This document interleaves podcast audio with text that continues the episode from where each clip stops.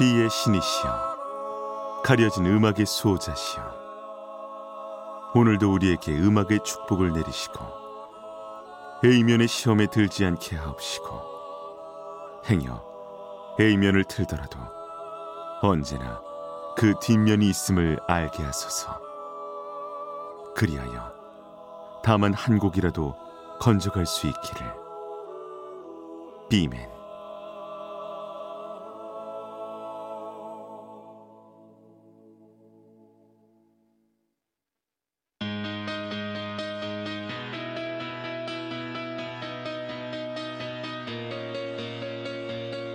배순탁의 비사이드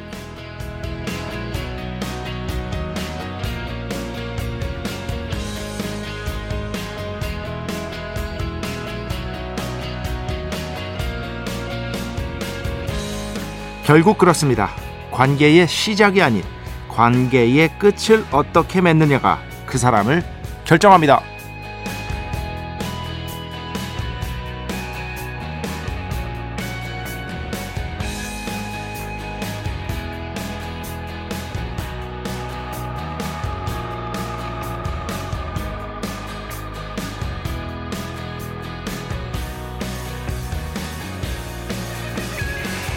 오늘 참 멋진 글을 봤습니다. 어느 부동산 사장님이 손님들에게 남긴 쪽지였는데요. 내용은 이렇습니다. 지난 15년간 저희 땡땡 부동산을 사랑해주신 분들께 감사드립니다. 저는 텃밭 가꾸면서 손주랑 놀러 갑니다. 땡땡 부동산을 기억해주시는 모든 분들 행복하고 건강하시길 바랍니다. 사실 이런 글 굳이 남기지 않아도 아무 문제 없었을 겁니다. 그럼에도 이런 글을 남길 줄 아는 사람이 우리 주변에 여전히 있다는 것. 그렇습니다. 이렇게 굳이 무언가를 더 하려는 태도에서 인간의 아름다움을 봅니다. 2023년 11월 3일 금요일 배순탁의 B side 시작합니다.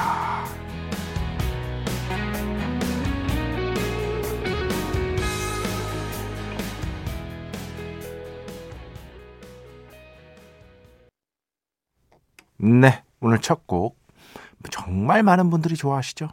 잔나비, 뷰티풀 첫 곡으로 함께 들어봤습니다. 그 잔나비는 진짜 공연 봐야 돼요. 공연 보면 와 그 에너지가 정말 대단합니다. 그 음악이랑 달라요. 아, 여러분 그 관객들하고 함께 하면서 만들어내는 에너지가 상상을 초월할 정도로 굉장한 밴드가 바로 잔나비라는 거를 여러분이 아마 공연장 가시면 느끼실 수 있을 거예요. 곡으로도 듣고 그러니까 스튜디오 버전으로 들을 때도 물론 좋긴 하지만 그렇게까지 느낄 수는 없잖아요. 근데 이게 공연장 가면은 또 완전히 다른 형태의 노래가 됩니다. 그게 라이브의 매력이죠. 예를 들어서 라이브를 컨트롤 C, 컨트롤 V라면 컨트롤 C가 여기서 이제 스튜디오 버전이 되겠죠. 그걸 그대로 이식하는 게 라이브라면 그 라이브를 뭐 하러 가? 그잖아요, 여러분. 뭔가 플러스 알파를 보려고 가는 거잖아요. 그런데 라이브의 또한 특징, 제가 항상 말씀드렸죠. 라이브의 또한 어쩔 수 없이 발생할 수밖에 없는 그런 특징이 뭐냐면 불완전하다는 겁니다. 그 불완전함을 뮤지션과 관객의 실시간으로 행해지는 교감을 통해서 채워 넣는 거거든요. 그래서 오히려 그 불완전함을 더함으로 더 넘어설 수 있는 예. 이게 바로 라이브의 매력이거든요. 그걸 정말 라이브 무대에서 잘 보여주는 밴드가 바로 이 잔나비라고 할 수 있겠습니다. 저도 뭐 어, 라이브 하는 거 몇 번 봤는데 아, 압도적이더라고요. 굉장히 강한 인상을 받았습니다. 아마 저랑 비슷한 의견이신 분들, 잔나비 공연 가신 분들이라면 거의 어, 비슷한 의견이시지 않을까 싶고요. 진짜 그렇죠. 이게 부동산을 이제 그만 하시는 거예요. 그래서 그 창문에 이렇게 쪽지를 이렇게 붙여 두신 거죠. 그거를 이제 인터넷 돌아다니다가 우연히 봤는데 그걸 보면서 참 예쁘고 아름답다라는 생각을 했습니다. 그거 부동산 그만두시면서 굳이 안 붙여도 되거든요. 음. 그잖아요. 그냥 이제 부동산 열심히 하셨으니까 15년 동안 음. 텃밭 가꾸고 손주랑 재밌게 놀러 가시면 되거든요. 어. 근데 굳이 그렇게 이렇게 쪽지를 남겨서 감사를 표한다는 행위 이런 것들이 어떻게 보면 인간의 아름다움을 보여주는 증거가 아닌가. 아주 소소하지만. 그 말투에서도 그분의 어떤 인격 같은 게 보였어요. 제가 만약에 그 부동산을 알고 있었다면 그리고 그 동네에 집을 구할 거면 무조건 그 부동산이랑 했었어야 됐겠구나 싶을 만큼 너무나도 그 인격 어, 참잘 쌓아 올린 그분의 인격이 보이는 그런 문장들을 보면서 이분이 이제 손주랑 놀러 간다고 하니까 어르신일 거 아니에요. 저도 이제 저런 어르신이 되야겠다. 저런 어르신이 되야겠다. 라는 생각을 좀 했던 것 같습니다. 그러니까 굳이 뭔가를 더 한다는 것. 필요 없는데도 그러한 것들이 바로 우리의 어떤 태도, 가장 기본적인 인간의 아름다움 같은 것들을 보여주는 게 아닌가 싶은 생각이 이렇게 써봤고요. 자, 배순탁의 B side 여러분의 이야기 신청곡 받고 있습니다. iMBC 홈페이지 배순탁의 B side 들어오시면 사연과 신청곡 게시판 있고요. 문자, 스마트 라디오, 미니로도 하고 싶은 이야기, 듣고 싶은 노래 보내주시면 됩니다. 인별그램도 있죠. 인별그램 배순탁의 B side 한글, 영어 아무거나 치시면은요 계정이 하나 나옵니다. 제가 선곡표만 열심히 올리고 있는 배순탁의 B side 공식 인별그램 계정으로 DM 받고 있습니다. direct message 댓글로는 받지 않고 있다. DM으로 사연, 신청곡, 고민상담, 일상의 사소한 이야기들 많이 많이 보내주시기 바랍니다. 문자는 샵 8000번, 짧은 건 50원, 긴 건 100원의 정보 용료가 추가되고요. 미니는 아시죠? 무료입니다. 참여해주신 분들 중에 저희가 정성스럽게 뽑아서 B의 성수, 홀리와타 비타민 음료, 바이라민 음료 드리겠습니다. 자, 우리 프로의 자랑이죠? 광고 듣겠습니다. 배순탁의 회사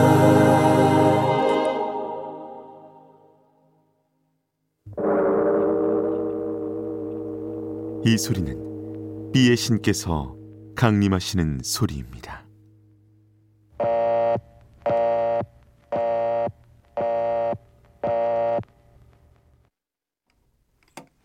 B의 신께서 강림하셔서 저 B의 메신저 배승탁, 순탁배, 라이언배, 배신토를 통해 존귀한 음악 가사해 주시는 시간입니다. B의 곡 시간 매일 코나 자 오늘은 조웅 씨의 솔로 앨범을 가져왔습니다. 조웅 이름이 어디선가 들어보셨다 싶은 분들은요 아마도 인디 음악을 그래도 좀 예전부터 챙겨온 분들의 확률이 높습니다. 조웅 씨는 누구냐면은요, 음, 어느 정도는 팬층을 형성하고 있는, 갖고 있는 밴드라고 볼 수 있겠죠. 구남과 열 라이딩 스텔라. 이름 독특하죠? 제가 이 밴드의 음악 여러 곡 틀어드렸어요. 저도 워낙 좋아해서.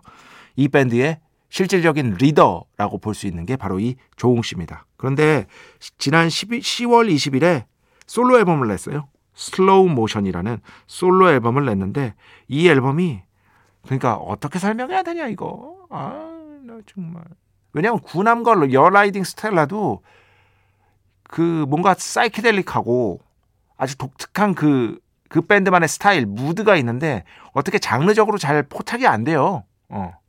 포착이 안 되는 음악입니다. 그 자기만의 개성이 너무나도 강하기 때문에 그런 점들 때문에 또 팬들이 좋아하는 거겠죠. 이 조웅 씨의 이번 앨범도 기본적으로는 뭐 포크 성향의 앨범이라고 볼 수 있겠는데 어, 진행 방식이나 이런 것들이 기왕의 방식을 거의 따르지 않아요. 어. 지금 들려드릴 이제 외롭고 시끄럽고 그리워 이 곡도요. 너무나 독특한 나머지 어쩌면 어떤 분들은 적응을 못 하실 분들도 있을 것 같습니다. 하지만 저는 이런 시, 어, 이런 식으로 조금은 뭔가 다른 것들을 시도해 보려는 아티스트에게 우리가 관심을 가져야 된다고 생각을 하거든요. 그래서 오늘 여러분께 한번 들려드리려고 이렇게 가져왔고요. 아, 이게 너무 웃겼어, 진짜. 여기 앨범 속에 뭐라고 써져 있냐면 딱 세 줄이야. 어, 스마트, 스마트폰 기준으로. 성필아, 이렇게 맛있는 타코는 어디서 사온 거야? 이렇게 맛있는 타코를 먹어도 되나? 아, 난 부드러운 shell이 좋더라고. 수록곡 중에서도 Soft Shell이 1번 곡이거든요. 아, 따꼬. 무지하게 좋아합니다. 음, 따꼬 무지하게 좋아하고요. 여러분 중에서도 이제 따꼬 좋아하시는 분들이 있겠죠. 음. 따꼬는 정말 끊을 수가 없는 어떤 매, 마력이 있는 음식인 것 같아. 저도 이런저런 닦고 많이 먹어봤지만 제 단골집이 또 있거든요. 어, 단골집이 또 있습니다. 예. 아 갑자기 타코 땡기네. 여기에 또 김일두라는 곡도 있고요. 김일두는 아마도 그 싱어송라이터 김일두 씨를 김일두 씨 김일두 씨를 얘기하는 거겠죠. 그래서 전체적으로 여러분이 그 좀 뭔가 좀 색다른 음악을 듣고 싶다 했을 때 찾아보면 좋은 음악일 것 같아서 오늘 이렇게 소개를 해드립니다. 자, 조웅 씨의 솔로 앨범 슬로우 모션에서 외롭고 시끄럽고 그리워. 축복의 시간 holy water를 그대에게. 축복의 시간 holy water를 그대에게. 축복 내려드리는 그러한 시간입니다. 3506번 뭔가 B side 들으면 처음 듣는 노래가 장르 불문, 온 국가 불문 다 나와서 귀가 즐겁습니다. 또 얼마 전에 비사이드로부터 모바일 쿠폰도 받았어요. 성수 받으셨군요. 마침 참 버티는 시간들 보내던 때라 얼마나 힘이 되고 응원받는 기분이었는지요. 감사하고 고맙습니다. 항상 야근러인 저의 새벽을 여러 노래들로 가득 채워주시고 앞으로 더더 인기 많아지시길 바랍니다. 비맨. 저도 부단히 동료 야근러들에게 퍼트리겠습니다. 전도하시겠다는 얘기죠. 관계자분들, PD님, 작가님, DJ님, 어, 그 관계자분이 두 명이라니까요. 여기 PD 그리고 저 달랑 두 명이에요. 예. 지금 현재는 이제 김철영 PD가 떠나고 전여민 PD가 연출을 맡고 있고요.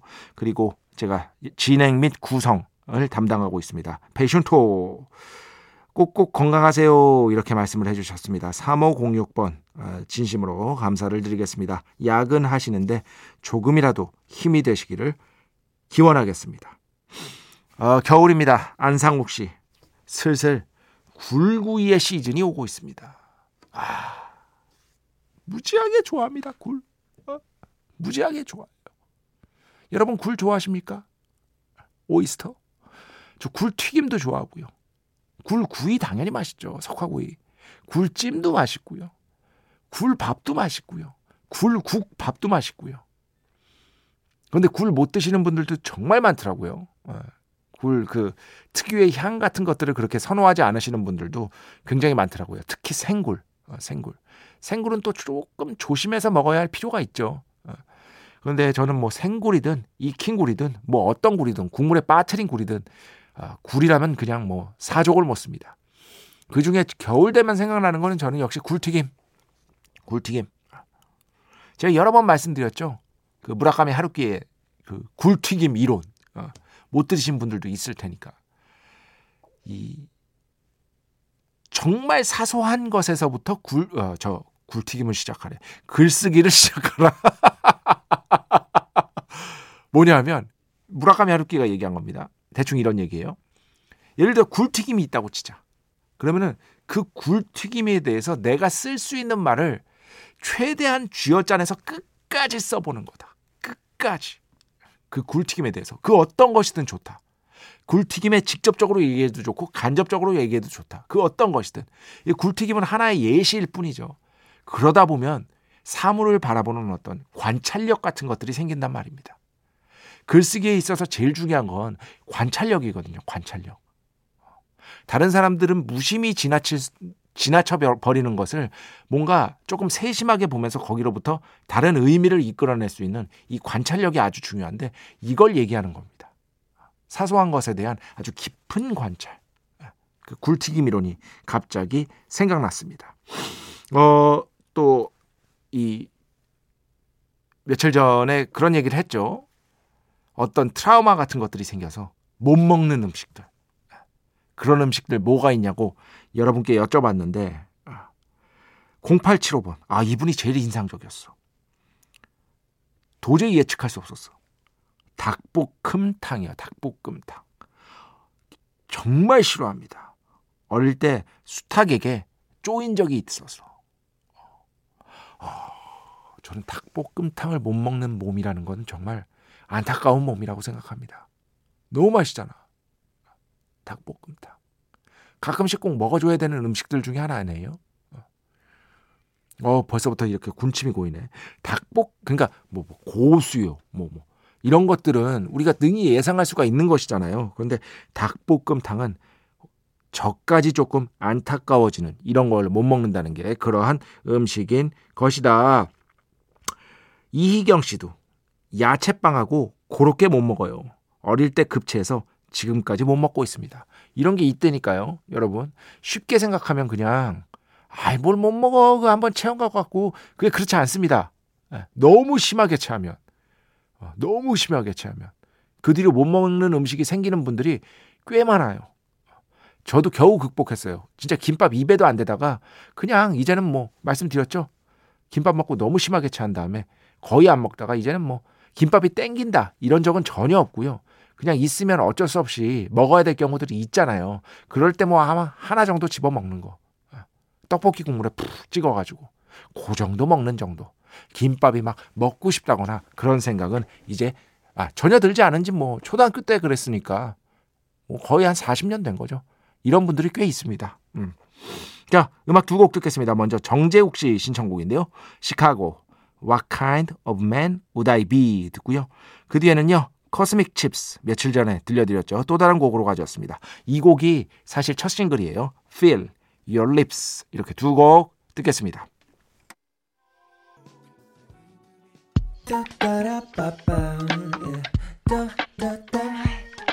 배순탁의 B-side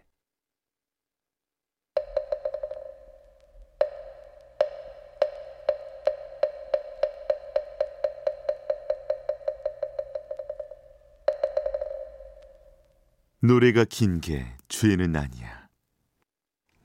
노래가 긴 게 죄는 아니야 시간입니다. 자, 오늘은 예고해드린 대로 가라면 첼로. 그냥 제가 정했어요. 가라면 첼로 선율을 한번 들어줘야 된다.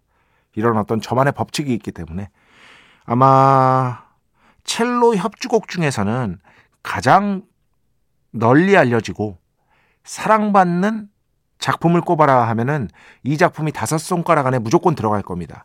예전에 여러분 이름은 다 아실 거예요. 당연히 요요마의 연주로 한번 이 작품 들려드린 적이 있거든요.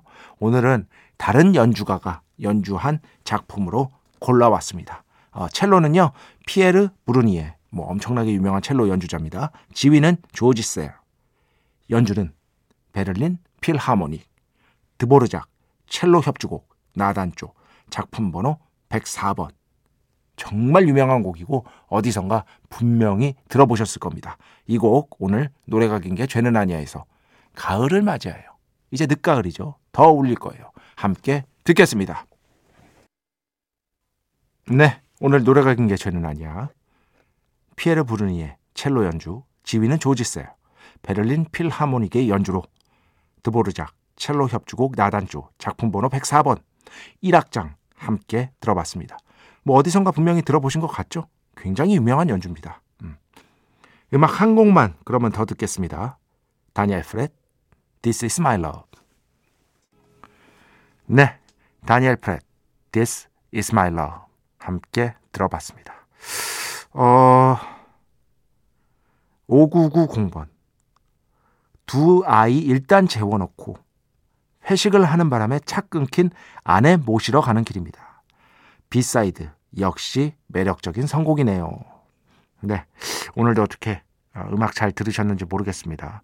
정말 다른 건 몰라도요. 어떻게든 조금은 흔하게 들을 수 없는 음악 그런 음악들을 여러분께 어떻게든 소개해 드리려고 최선을 다하고는 있는데 모르겠어요. 네, 이게 잘 되고 있는지. 그냥 뭐 하루하루 열심히 하는 거죠 뭐. 그거 외엔 방법이 없는 것 같습니다. 자 오늘 마지막 곡입니다. 허대욱 씨의 멋진 연주로 마무리하겠습니다. 딴뚠송 이 곡 허대욱 씨 팬들은 다 알더라고요. 어, 허대욱 씨의 대표 연주라고 할 수 있겠는데 이 연주 들으면서 오늘 수서 마칩니다. 오늘도 내일도 비의 축복이 당신과 함께 하기를. 빼맨 주말 잘 보내세요.